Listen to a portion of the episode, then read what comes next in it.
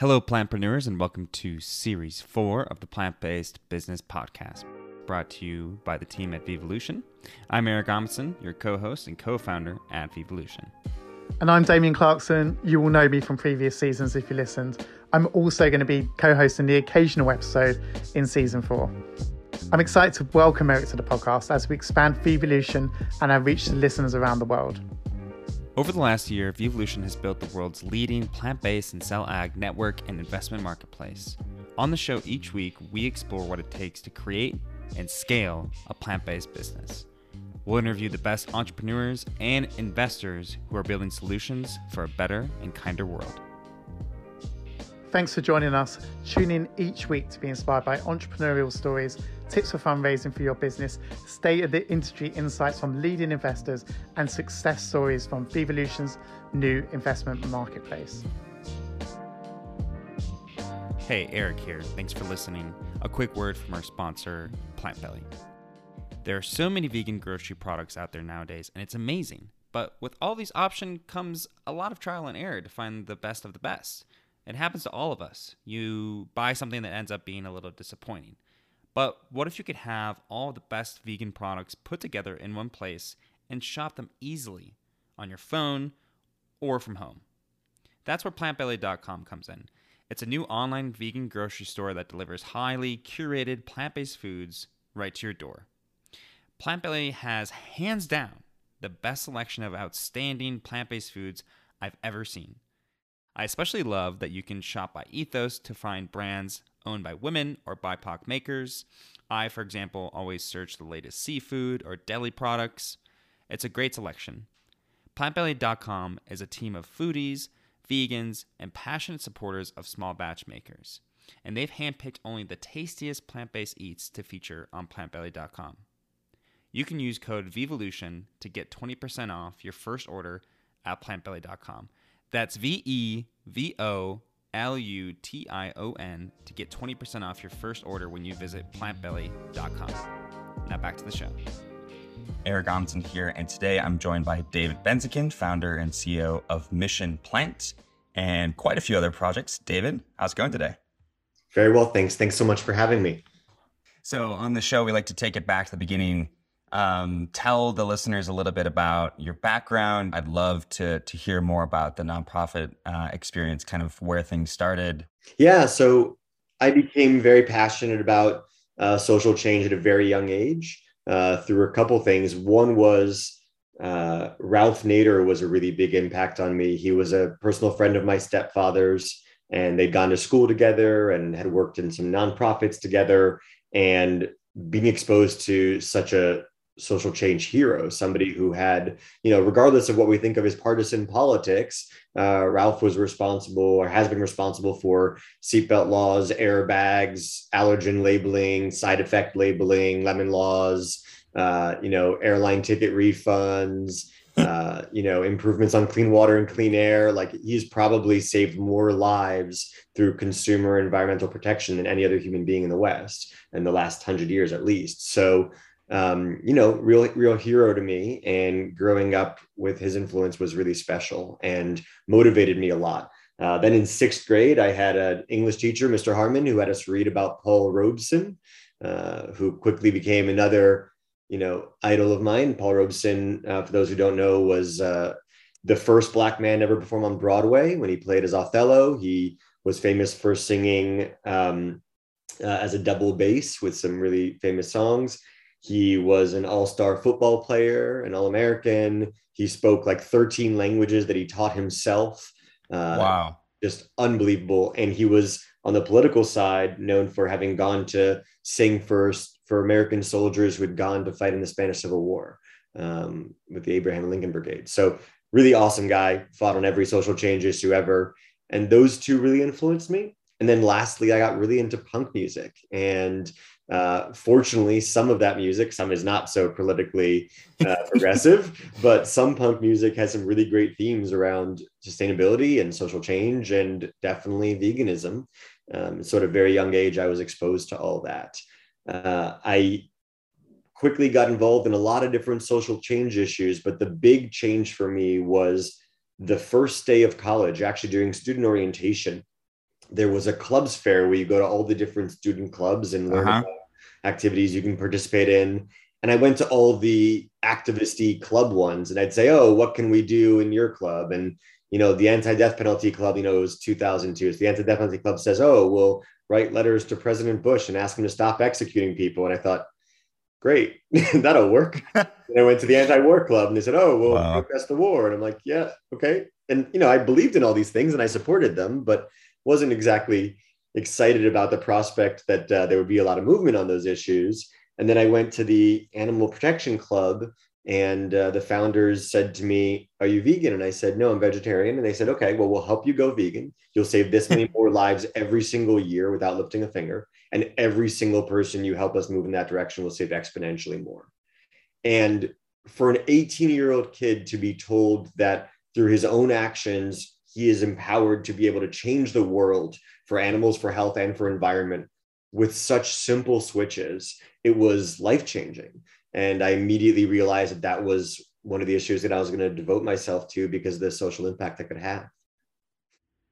Yeah, I remember walking around the first, you know, at the same sort of college fair and feeling as though there were some things that I was interested in and topics and groups that I could have been interested in, but it was sort of the same thing where, you know, the sustainability uh, student ran sustainability department was the one that was really like, okay, these are actually actions that I can take and things that actually have impact. So you went on, you you you went through college, and then you know the the you know the professional background. Where does that begin from there at the farm sanctuary, and um, take us from there?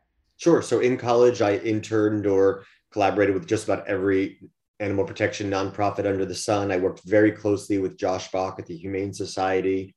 Um, and I interned at Compassion Over Killing and Physicians Committee for Responsible Medicine and a bunch of different amazing organizations. And uh, after school, I went to work full time in the movement. Uh, I landed at Farm Sanctuary, where I worked for four or five years, um, running uh, first some fundraising efforts with uh, the fundraising development team there, and then moving over to lead the department uh, uh, that was doing campaigns and advocacy, uh, where I was involved in uh, organizing a ballot initiative in Ohio to ban a lot of cruel practices on farms. Got to represent Farm Sanctuary in that effort, along with Mercy for Animals and HSUS. Um, led some corporate campaigns, got to do some lobbying in state uh, legislatures across the country, and did a lot of work to organize our million members uh, to do personal advocacy through behavior change, like adopting a plant-based lifestyle, and also to do advocacy like letter writing campaigns or different things of that nature. Um, it was amazing, and I have so much admiration for and respect for Gene Baur at Farm Sanctuary and the other leaders who, you know, taught me so much and paved the way. Um, but eventually, I realized that I wasn't pursuing uh, impact as much as I could be for two reasons. One reason was that there were so many people vying for those same jobs in advocacy for farm animals, and there were very few positions available. Um, and I realized that I didn't have to do that for that job to get done. Uh, there were many others who were equally capable who could take that on. And at the time when I graduated college, if you wanted to you know, work for this cause, you went to work for an animal nonprofit. That was really the only way that some one could, one could see how to accomplish this. But I started to rethink that. Um, I, I started to first wonder if we were as influential as we could be in changing people's hearts and minds, and more importantly, behaviors about what was on their plates through advocacy and education. I think it's a really important set of tools. But ultimately, I came to realize that for myself, behavior change comes with being given solutions and not just being told what needs to change and what's wrong with the world. And so I decided that I wanted to figure out how I could make vegan food, which I find to be the solution to so many of our problems, more accessible, more affordable, more delicious, more attractive. And that's how I got to the business side. Yeah. And that brings us to sort of the next part of the conversation. But I think before we go there, you know, do you, you know, do you have any idea what the kind of uh, state of the world or state of affairs is with the with the kind of farm sanctuary, for example, and the perception of wow, like how things are now and how the the just massive growth that's happened over the last even just the last three or four years, let alone the last five or 10, you know, what is their perception of like um, kind of just the plant based movement now, how that has impacted them, how that's changed their models, their their growth, their own fundraising efforts. Like, do you keep in contact? Uh, uh, have things gone easier for them? Is it sort of like they're sort of living the same uh, uh situation as as maybe 15 years ago? I mean, how, how has what we're all doing on the business side impacted advocacy, you know, on the back end? Sure. I mean, a lot has changed in that space. Uh, the first big change in the nonprofit world around farm animal protection of that magnitude was in 2005 when HSUS, the Humane Society of the United States, decided to get involved in farm animal protection. Uh, for a long time, that was not on the agenda there. And when it merged with the Fund for Animals, uh, they formed a factory farming department and they started, you know, putting their significant resources behind promoting animal welfare in farms, but also uh, plant based eating.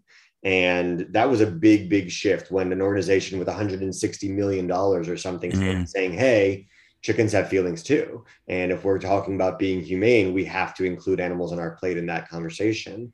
Um, I do know that all these organizations, Farm Sanctuary and others, have doubled in size in, in membership wow. and in fundraising since I was there a decade plus ago.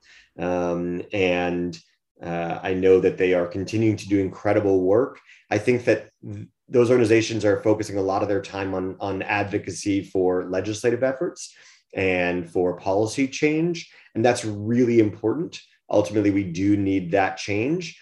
Um, it's a it's a long haul process because, as we know, a lot of the political uh, a lot of the political power rests in the hands of those who want to protect the status quo and uh, particularly when it comes to the places where you know food policy or animal protection policy would be decided uh, if you look at the you know the the farm bureau's leadership and the the agriculture committees in every state or or the you know uh, federal government um, they're all very very stacked with factory farmers um, so it's a long process, but I think they're still making great inroads. And on the corporate side, they've had amazing achievements to get corporations to expand plant based options and uh, see some of the worst practices in factory farms. So, yeah, I'm very excited for what they're doing. And I think that it's one of the prongs that is so impactful.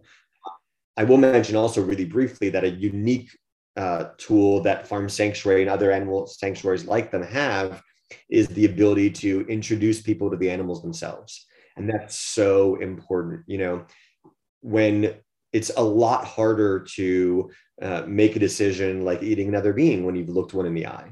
And so mm. that's, I think, a beautiful aspect of those organizations, how they can share the stories of these incredible sentient beings. I had the privilege of going to Iowa in 2008 with Farm Sanctuary to rescue pigs that were flooded uh, wow. big Midwest, Midwest flood. Yeah. And, um, you know, I saw how they fought for life and I saw how they acted as mothers. A lot of them were pregnant sows who were giving birth in the moments we, we found them. And so we saw how protective they were of their babies and, and how the kids played together. And it was a beautiful thing. And it really made me appreciate, uh, I was going to say their humanity, how speciesist. I was going to say it really made me appreciate their their sentience and their and their wow. love and their um, you know intelligence. I I sometimes wonder if I need to have those moments like what you just described that you had in Iowa. You know, I think that maybe you know the the advocacy and and and uh, that sort of outreach and just being in the trenches like something I haven't really pursued, but wonder maybe if it's time to do that to kind of get that fuel. Because sometimes I forget. You know, I think I've maybe mentioned this to you that you know uh, joining Vevolution a year ago and being here and and doing what we're doing, you know, there's a lot of days where I forget the mission, I forget uh, kind of the bigger picture, and I'm just I'm just trying to you know uh, impact more startups and and kind of just run a company, and you forget you forget what you're doing. So I wonder if more entrepreneurs and people in general in the industry should you know have those really really big moments. Well, I think that I think the work we're doing on the business side is really important in and of itself and is extremely uh, integral to the change, to the mission change or the social change we're trying to achieve. So I wouldn't discount it. Uh, in terms of remembering the mission and being passionate about it, that's extremely important. And that's what drives me and it gets me so excited to know that. Um, you know, thinking that every single time somebody chooses one of these products instead of an animal-based product, that that's saving a life and reducing climate change and everything else. Um, if you want to be re-inspired, if you ever burnt out or anything, I think visiting a farm animal sanctuary is an unbelievable way to feel grounded again. Um, but I also haven't been very involved in advocacy in the last decade in a direct sense because my advocacy now is through the business side. And I don't think that's bad. I think that it's a different set of tools. I think we need people in every sphere, but I don't think we need to fear that we're not doing good by not doing the using the same tools as those on more on the advocacy side.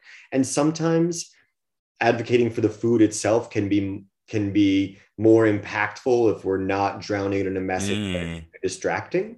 So I tend to lead with my business hat, even though we've talked quite a bit about, you know, the grounding I have and the reasons I'm in this space. I really tend to lead with the food and and and the the business side because I think that a lot of people will be moved more effectively that way.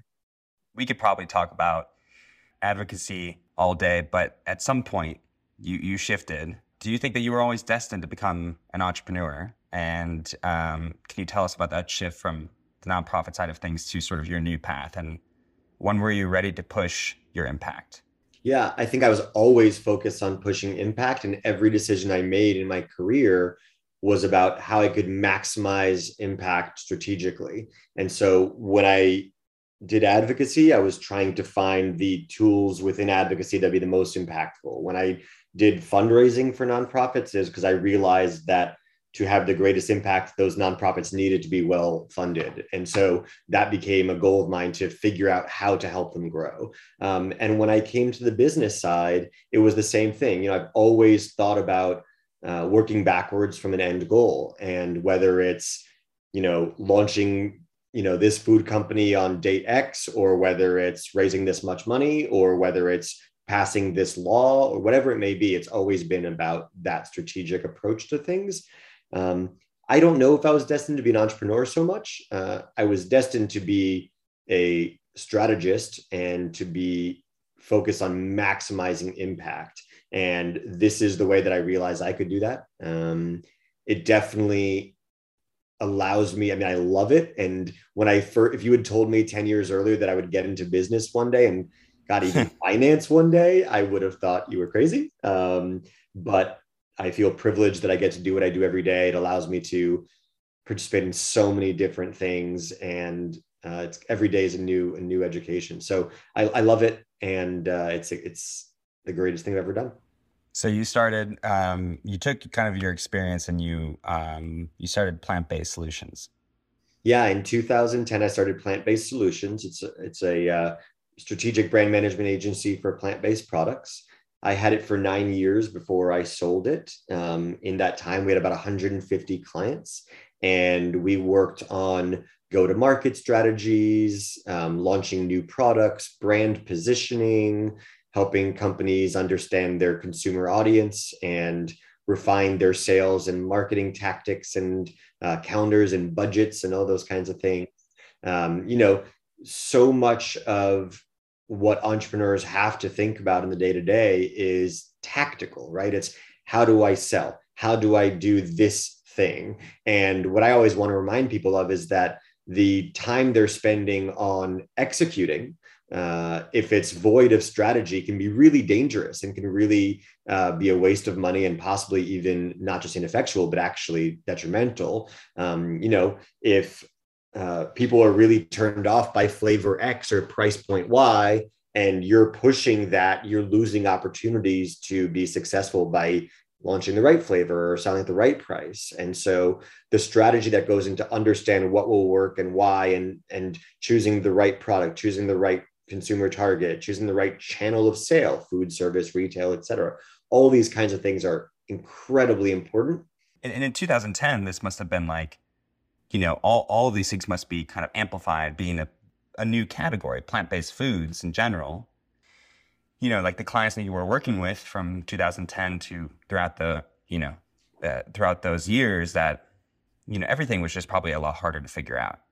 Yeah, I think it's still that way. I mean, every product new, right? I'm speaking to a company that's making sunny side up and poached eggs, and that's never happened before. So how do we how do we make how do we launch that in the market and educate consumers about that existence? Or you know, I launched a plant based alternative to raw tuna. Um, you know, you didn't see sushi chefs experiencing that before. So it's it's still that way. It's really exciting. It's getting a little easier as as the market is so much more open to these products, but certainly it was an exciting intellectual journey and uh, exercise every day trying to figure out what would work and learning along the way. Recently i think within the last couple of weeks the good food institute uh, reported that there are now about 90 plant-based seafood companies worldwide. Uh, but can you tell us about co-founding ocean hugger foods one of the first plant-based seafood companies? Um, uh, the first, um, you know, one of the first fish products I ever had was the Gardein fishless fillet, and it was just like, I can't believe this. So yeah, so just curious, uh, tell us about launching that, and I have a few other uh, follow up questions about Ocean Hugger. Yeah, speaking of Gardein, I mean, their crab cakes and fish fillets are still oh, my favorite so products good. in there. I eat them all the time. Um, so yeah, in 2016, 17, I got the entrepreneurial bug to you know, I was yeah. I was so focused on running the the agency that I hadn't gotten to get in the weeds a lot. You know, I had a, I had a, I had a team that was working with the clients a lot more. I wasn't getting in the weeds a lot, and I decided I wanted to try my hand on the operator side. You know, I had been advising companies for so long on strategy, I hadn't actually done it myself, and I started to feel like a bit of a like a bit of a, uh, a hypocrite there. So uh, I was really excited to find an opportunity to launch something new. And in mapping out the industry, I felt like plant based seafood was the untapped market. And um, I decided that was the category I wanted to go into. So I set about going out to find a product that I could bring to market. And I heard about this incredible chef, James Corwell, uh, one of only 60 some odd certified master chefs in the world and runner up in the Bocuse d'Or. I mean, really one of the world's best chefs. Wow. Um, I heard about a, a product he had developed in his kitchen, but he was calling it tomato sushi and he was making raw tuna uh, out of tomatoes. And I thought, that sounds like the craziest, most ridiculous idea I've ever heard. And it's either disgusting or amazing. I gotta try it. That's if it works, I gotta be part of this. And yeah. so that was the background. So um, I tasted the product and I met Chef, and uh, he's amazing. Uh, the product was amazing. And I was really excited about the ability to, it was the first time I had experienced a product in the uh, center plate protein category that was so clean label and so whole, so whole food based and simultaneously provided that incredible, very realistic experience. You know, I'm not against having products that bring the magic of science to food. It's right. you know, every single food we eat is is has that including all the products we think are super quote unquote natural. Um, but i do recognize that there's a desire from consumers to have products that are that are um, you know clean label and whole food in, in their in their foundation. And from the uh, for the plant-based seafood category in particular it's one where you know most people who eat more plant-based are doing so for health much more so than for animal welfare slightly more so than for sustainability. And when i thought about the plant-based seafood category i realized that it'd be a little bit more challenging to sell people on plant-based seafood on a pure health message not because plant-based seafood isn't healthy but because they tend to think that seafood is healthy. Of course. so we all know in this community that you know seafood is usually laden with mercury and pcbs and all kinds of parabens and toxins and is you know is unsafe not just for pregnant women but for a lot of people. Um, but uh, nevertheless i realized this was going to be a challenge. And so keeping making a product that was really healthy and clean and delivered on that unbelievable texture was exceptionally exciting for me. So uh, Chef Corwell and I formed a, formed a business together. We rebranded from Tomato Sushi to Ocean Hugger Foods and our product Ahimi. And we launched it in 2017 nationwide in Whole Foods uh, sushi bars and then grew from there. you know, I heard um, you you just talked about sort of that clean label and and how amazed you were that that you found a product that was just so simple yet so amazing. What do you see as sort of some of the next steps in the sea plant-based seafood industry? I mean, because I think that it is a little bit particular, but maybe it's not. Maybe it's sort of uh, similar to the other categories. But is it tech? Is it um, is it just more competition to just push the innovation? Is it uh, is it just better teams? I mean, what is it that's going to take it to the next level where, you know, uh, we have these two giant, you know, burger giants. Uh, but it feels, and maybe this is a broader question. It feels like some of the other categories are sort of lagging behind a little bit. Yeah, I think it's yes is the answer to all of the above. Uh, but you know, seafood does have slightly different nuances and how it can be approached from a uh, from a product standpoint and from a marketing standpoint. Like I said, there's a difference in how people view fish from a health perspective.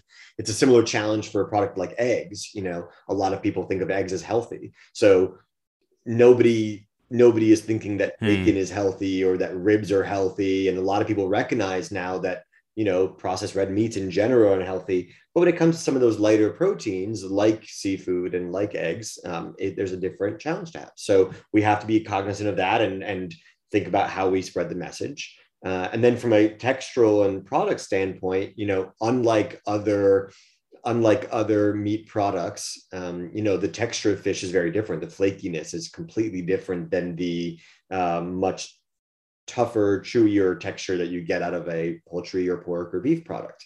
And so that has some technical problems that we have or challenges that we haven't experienced before.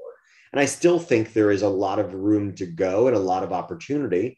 There are so many companies tackling it now on creating that kind of flaky tear in, in, in a, in a plant-based seafood product. So uh, it's an extremely exciting time you know, the category is tiny. I mean, we're talking about under $20 million in sales in the US for the entire category.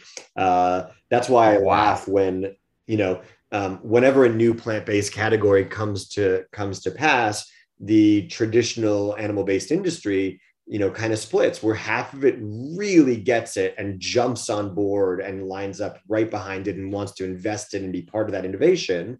Um, you know, when I had Ocean Hugger I was approached by the CEOs and chairman of the three largest tuna companies in the world. And I was flown out to speak at some of the, you know, I went to a conference with CEOs of seafood companies where I was the only non seafood company CEO there. And I was the keynote speaker. And, you know, man, what a torch to be carrying. Well, it was, it was amazing. Uh, and the experience was after I gave my talk, I had half the room want to throw tomatoes at me and half the room lining up to give me money. And I think that's what happens whenever there's a new space. But there's a lot, there's a big battle going on in the in the seafood industry right now about the plant-based seafood industry and the threat we pose. Oh. And I think it's hilarious, um, you know, because uh, certainly some are really lining it up. I mean, you know, Bumblebee has invested heavily in supporting Good Catch, and you're seeing that um, uh, Thai Union has launched plant-based products, so you are seeing some real movement. But uh, yeah, when I hear folks freaking out, I just think to myself, this means we're on the right track and that we're and that we're winning, even if we know that the reality is we're just a speck of dust so far. Um, but they see the future, right? Plant-based milks now represent between 13 and 15 of all fluid milk sales in the US because variety, affordability, and um, you know effective storytelling uh, diversity of product all these things made consumers aware that they could have a great experience without the environmental animal and health negative impacts of the animal products. And the same will come to pass in every other category over time. And so that's why i think people are quicker to get scared. I think nobody until the late 90s early 2000s nobody in the dairy industry was scared of soy milk right? Um, but I do remember in the in the mid aughts when there was a dairy ad council ad that came out on TV of a woman uh, taking a non-dairy milk, a nondescript non-dairy milk that said shake before serving and she starts shaking it and she gives her kids nightmares because he thinks she looks like a monster as she's shaking it. And I thought to myself, this means we're winning because they're not ignoring us anymore. They're actually scared. You got to find that. Send that to oh, me. That's amazing. hilarious. Um, and so I feel like it's the same thing. What I want to say to industry is we're not your enemy. we are a solution to the problem, especially in the seafood industry. The fact is, the ocean's running out of fish. And right. if you want to protect your livelihoods, then supporting renewable products, you know, uh, or products from renewable resources that are not depleted and they're not destroying our, our livelihoods and our and our lives, uh, like depleting our oceans, is the answer. And let's work together. You have the supply chains, you have the distribution. Our products fit really well into that. Let's be let's be hand in hand into changing the food system. Eric here. Thanks for tuning in. I want to take a minute to tell you about our sponsor, Moonshot Collaborative. What's the single biggest factor in the success of your business? Your customers. And without any feedback and buy in from them on your most important business decisions, it's easy to make expensive mistakes. And that's where Moonshot Collaborative comes in. They're a consumer research firm focused exclusively on actionable, affordable insights on plant based consumers. As a member of the plant based business community, I know the challenges that plant based and alternative protein startups face when it comes to consumer research. The options are usually super expensive and not really focused on the people actually buying those plant based products. But Moonshot Collaborative offers a solution uniquely tailored to startups in this space. Not only is their research cost effective and action oriented, but every member of their panel has purchased a plant based meat, egg, or dairy product in the 90 days prior to signing up. Moonshot Collaborative has a solution to fit any budget. You can choose from custom research, or multi client surveys that offer group pricing, or maybe you need in depth reports on the beliefs and behaviors of these key consumers. So, if you're a startup looking to learn more about your customers, you can use code VEVOLUTION to get 20% off your first five survey questions with Moonshot Collaborative. That's V E V O L U T I O N, VEVOLUTION, to get 20% off your first five survey questions. Just head to moonshotcollaborative.com to get started. What are you doing now? What does Mission Plant as a company do? Um, I think I think you're still trying to solve the same problem, uh, but tell us. You know, you have four branches sort of under Mission Plant. So I think we should go through kind of each of them one by one. But um, yeah, broadly, you know, what happened and kind of where is Mission Plant now? Sure. So uh, after selling Ocean Hugger, I was trying to figure out what to do next. And Mission Plant was my opportunity to, uh, I, I, call it my playground. It was my opportunity to play in lots of different areas. Um, but there are four branches. So the first is an angel fund. I invest, you know, at the pre-seed and seed levels in uh, plant-based and alternative protein companies that are currently or planning to come to the U.S. because that's where I can be more valuable to them. Um, and uh, that's a lot of fun. I've gotten to invest in seven or eight exceptional companies and in the last like 12 to 18 months. And then uh, the second part of the business is my consulting practice. Uh, unlike in the agency days, I'm not trying to build a full fledged agency with a bunch of people. I really missed working hands on with the clients and work with working hands on with the companies rather than like focusing on running the agency and constantly developing new business. I'd like to be in the weeds with the clients solving their problems. And so that's what I'm doing now. And then the last two pieces are there were two areas that I found we needed major growth and improvements in, in our industry throughout my years wearing different hats as investor, consultant, entrepreneur.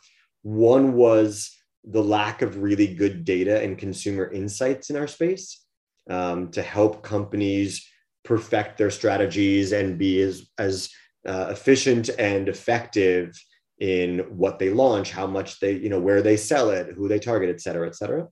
And the second piece was how we respond to the uh, shift in retail to online as a community and how we recognize that consumers are there and we need to be there if we want to get our products into those hands, particularly during the pandemic at a time where people's ability and willingness to try new products, to spend a lot of time in discovery in a retail store, and to buy new products has been more difficult. So, those are the four areas of the business. Happy to speak at any of them. Uh, as far as Mission Plant as a fund, um, you know, there's so, it's it's so great to hear from investors like what what they look for, and I think there's trends, and I think there's a lot of similarities, but uh, I think every investor is analyzing certain things differently.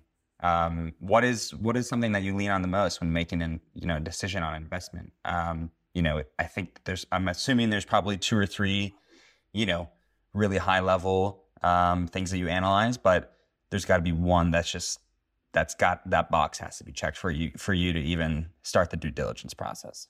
Yeah, it uh, there are two that have to be checked for me to start the due diligence process. One is team and one is product, and um, you know that sounds so obvious and everybody says it, but it's extremely important to me when it comes to team. I need to feel uh, that the team I'm looking at is passionate, is hungry, is um, humble, maybe most importantly. Mm. And that's really the biggest, the single biggest attribute I look for in a founder is humility. Um, and I say that as, as a founder who has made a lot of mistakes and sometimes pivoted when I should and sometimes didn't and uh, suffered the consequences. and as somebody who recognizes that you know we're all learning every day and we all need to work together to maximize impact and there's no room for egos and, and arrogance in that. Um, so yeah team is extremely important and then product you know i'm a foodie. I love food and i need to believe in what i get behind. So i don't consult for products i don't like and i don't uh, invest mm. in companies whose products i don't uh, think can make a difference we um, at Vevolution, we have a new investor member who um, has been angel investing for quite a long time. They, I mean, this is this is kind of essentially the new wave. Like this is exactly who we want to support. They uh, are newly vegan and they want to start investing into the space, and we can be that place where that happens. Uh, what advice to would you give new investors to the space who are new to plant based, cell ag, etc.? What what I mean, if you had to provide, you know, a sentence or two of, of advice to those new investors of what to look out for and uh, how, how to not get lost. Yeah, I think you know, welcome, and uh, it's a very exciting, exciting place to be. You know, one thing that you'll find as a new investor in this space, which is really beautiful, is that I think, unlike any other industry, the vast majority of entrepreneurs and investors in this space are coming from a beautiful place of heart, and mm collaboration rather than competition. Um, that's everybody I know who comes from traditional industries is always really surprised by that. And I think it's awesome. Um, you know, my first investor in Ocean Hugger was the founder of Good Catch. and hmm. uh, that's not an uncommon thing in the industry. We're all in it for the same reasons. We all recognize that the pie needs to grow. And that means that we are hands in hands to, to uh, bring products to the market that will move you know communities together. So that's one really great thing. In terms of uh, in terms of advice i can give is if you don't have a traditional if you don't have traditional investment experience in cpg and fmcg can you know uh, consumable goods or in food uh, regardless of whether it's in plant-based or not i highly highly recommend that you uh, educate yourself on that or surround yourself with people who can really help you there I think that uh, we do have a large influx of folks from the investment world, uh, some with wonderful uh, ethical motivations, some with financial motivations. Which you know what, I'm not against either if it means that right. they're moving they're moving this space forward. Um, but what scares me is when we have investors who don't understand the business model that we operate in this industry and who are investing blindly based on factors that aren't realistic. So, for mm. example, mm. one of the reasons that I've seen, and we've all talked about in this community, very high valuations and companies yeah. that are uh, valued at you know at numbers that they're not going to realize in sales for many many years to come is because we have investors coming from uh, tech uh, SaaS real estate and other industries where things can grow exponentially really quickly. And understanding the life cycle of an investment in food and CPG is so important. It's a very slow industry. Right. Right. And the risks are greater um, in terms of the ability for a company to struggle. I'm not trying to dissuade people from being here, but if you want to be an investor who will succeed and who will support your entrepreneurs and portfolio companies you have to be patient with your capital and you have to cut them some slack when it takes time to scale. And you need to push back when they give you unrealistic projections because they're chasing you know the money to be able to succeed. And you can say no you're not going to get $3 million in six months and that's okay. And let's recalculate these numbers to be realistic and let's project what is actually going to happen because look i do believe you will be a $100 million or $500 million company it won't be tomorrow and i'm willing to join you on this journey um, the fact is launching a food product means having to not just uh, sell a good. It means having to develop a recipe, scale a recipe, manufacture consistently and safely over and over again at massive volumes, buy ingredients and figure out how to make them consistent. Um, you know, handle distribution across oceans or at least across states or large swaths of area with often with refrigerated and, freezing capabilities, having to market to all of the trade partners, distributors, brokers, retailers, food service operators, wow. get them to carry a product and having to market to consumers to get them to buy the product off the shelf. Because getting on the shelf, I love when people say to me, Oh, look, I'm so excited. I got into Whole Foods. And I say, Well, now get off the shelf. You know, that's when you're really successful and it sells through. Um, so, uh, you know, it is a very difficult business. It's not like tech where you develop an app as you know one person in your bedroom in the dark of night you know coding and then you oh come on it's not always the dark of night and then you press go and suddenly you know you have 40 million freemium users right this is a different yeah i mean Vevolution at the end of the day has really pivoted over the last year and now we're i mean we're a saas company that's the the umbrella you know and i cannot imagine the challenges that you know the founders that we work with go through just like that list is not even the full list that you went through. Um, I think onto another branch of Mission Plant. Can you tell us about bringing startups who are looking to enter the U.S. market? What exactly that looks like, and some of the challenges that they're facing, and kind of how Mission Plant helps companies with that. Yeah, so I've I've fallen into this into this uh, niche consulting role. You know, I, I I can work with any companies that need strategic help uh, in the CPG space, but in particular, I've found this this whole this gap in the opportunity in the market where there are companies outside of the U.S., particularly in geographically small countries or small population countries, but that are flush with innovation. Uh, countries like Israel and a lot of countries in Eastern Europe and other places where the markets themselves are a small and B, maybe underdeveloped. Now, Israel is an exception because it's really small, but it's super developed as a plant based market. Um, but a lot of these Eastern European markets as well, right? There's just not a huge opportunity to build a plant based company today. Um, but you still have unbelievable innovation and access to capital. And so I get approached by companies in, in, in other countries who want to come to the US. They don't have to be in those parts of the world. Many are from Western Europe or Africa or other places as well. But they're companies that realize the US is the place for them.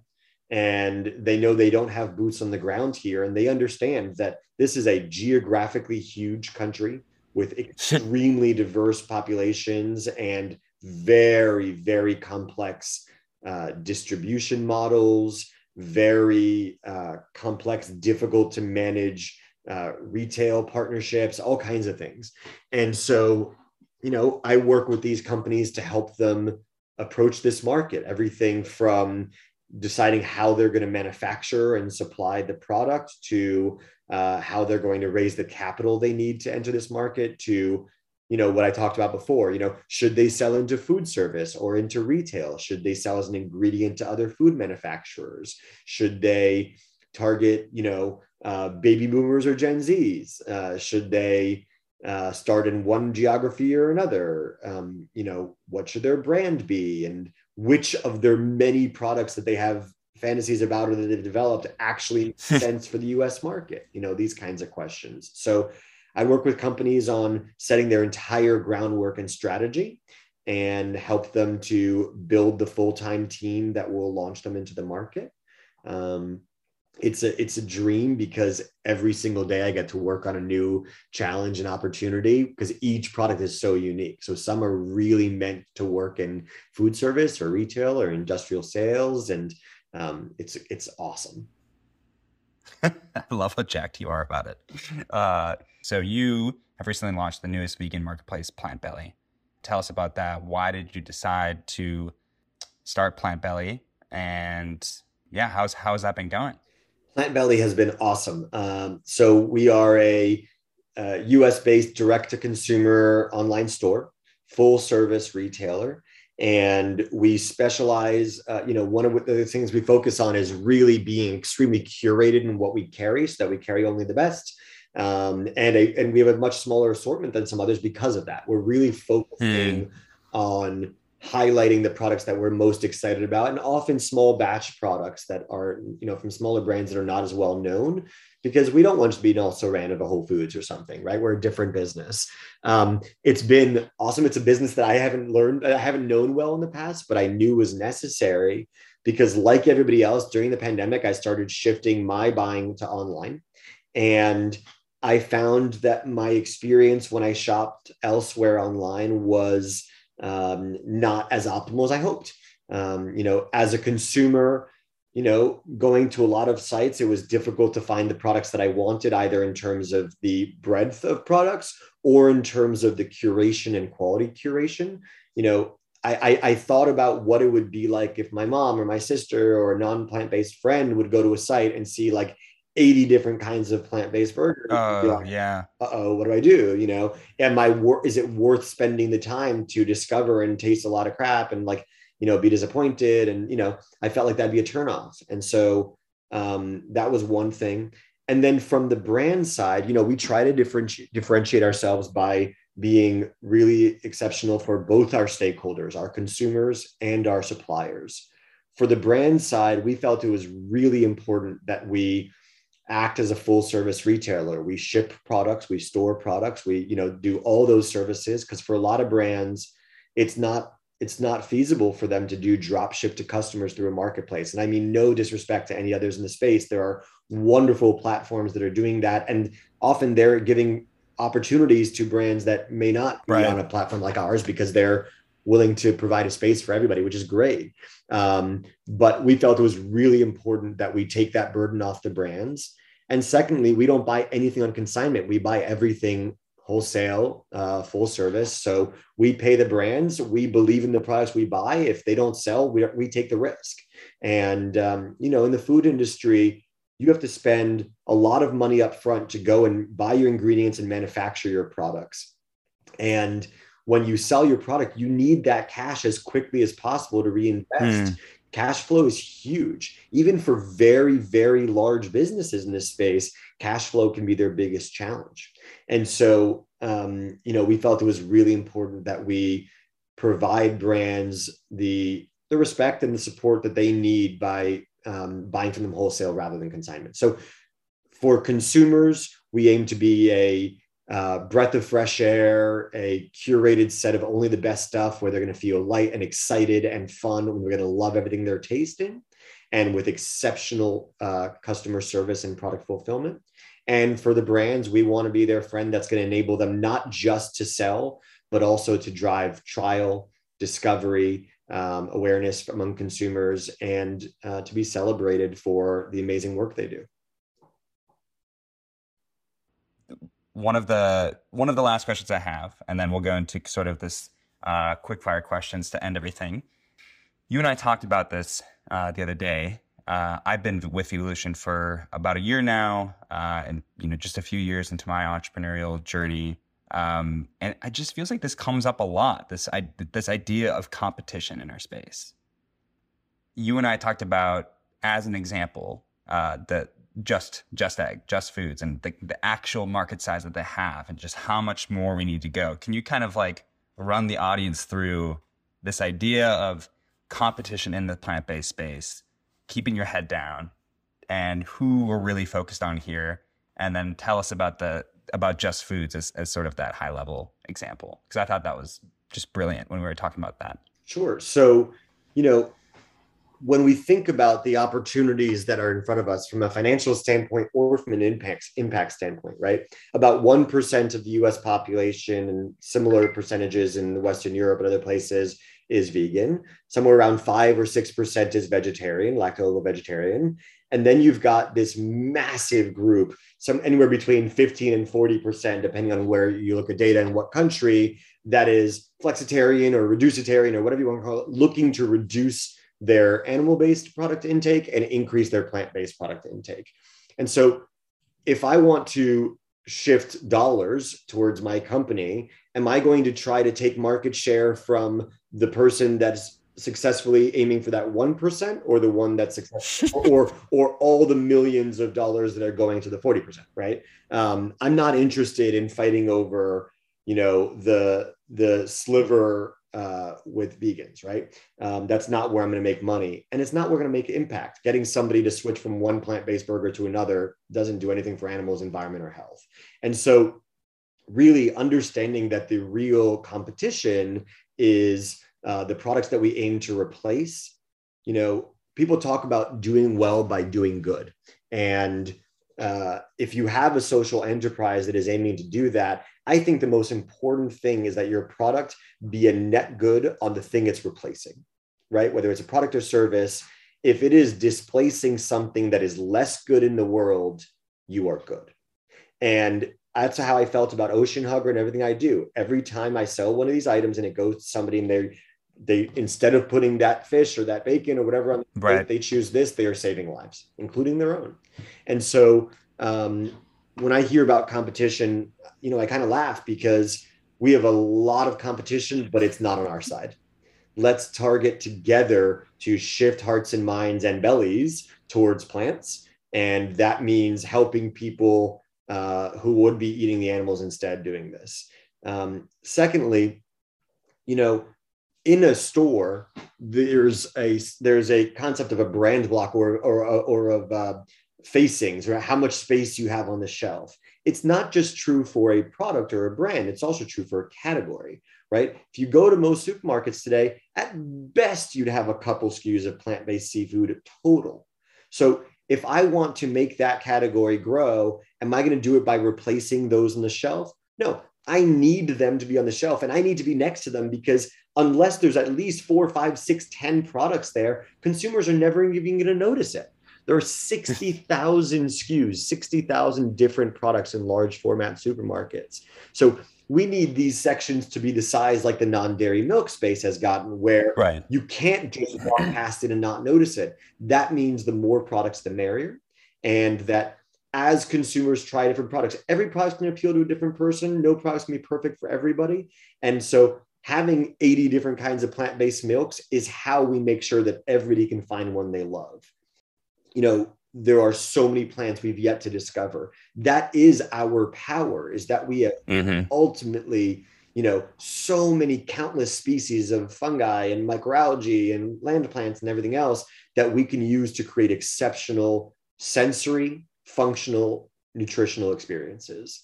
And by having as many products out there as possible that's how we're going to win that game. Whenever somebody tastes something and says oh I now know it's possible to have an X that tastes good. It means we win.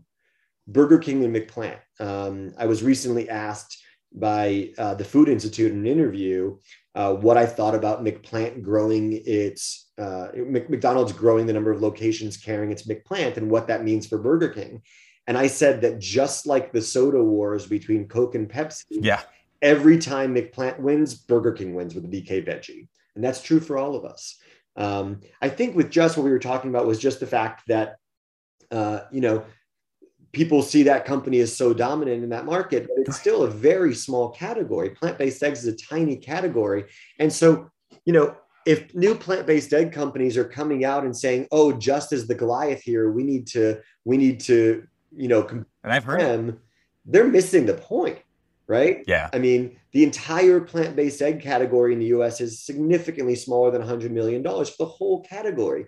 The animal based egg industry is trillions. And so, what are we really doing if we're, you know, fighting at the margins there? We need to be thinking about for all the people who have not changed their consumption to just, if I'm a new plant based egg product, what can I offer and how and to whom that will get somebody new that has not been moved already to make that switch? Because that's growing the market for all of us.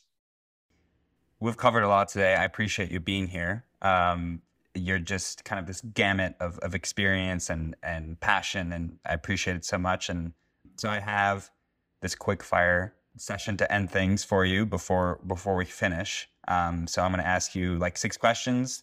Um, just answer them pretty much immediately as you can with one sentence. Are you ready? Yes.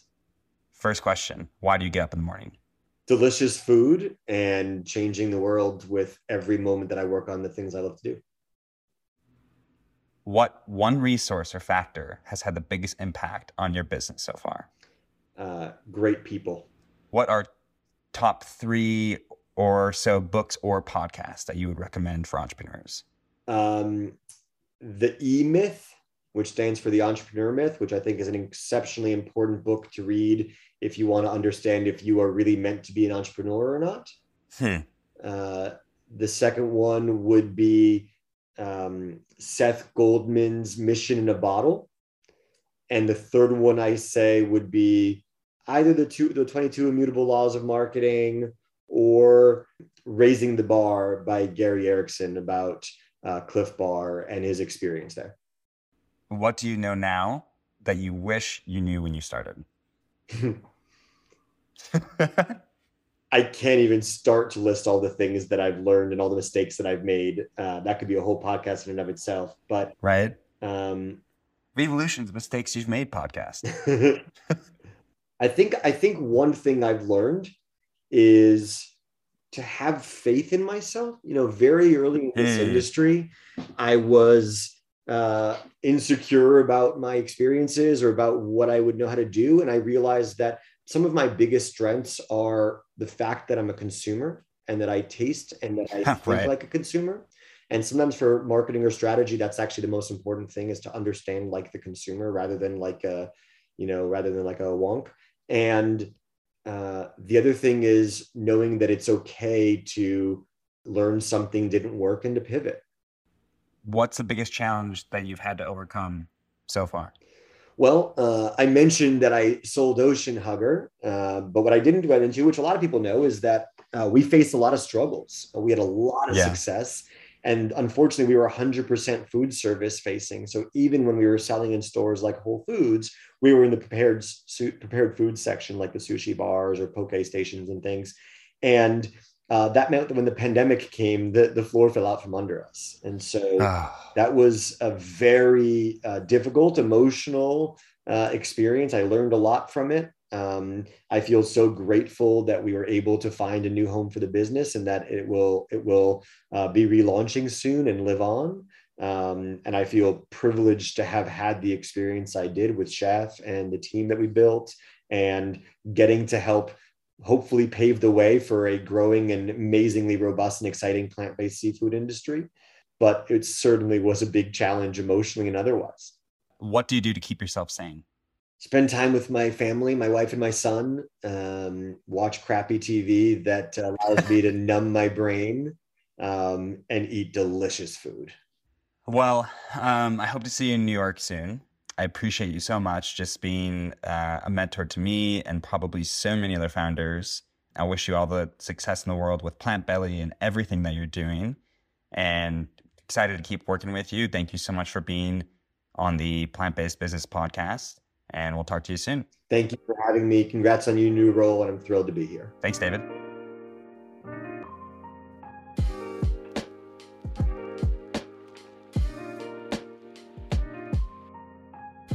Hello, Eric here, and thanks for listening to this episode of the Plant Based Business Podcast brought to you by us here at Vevolution.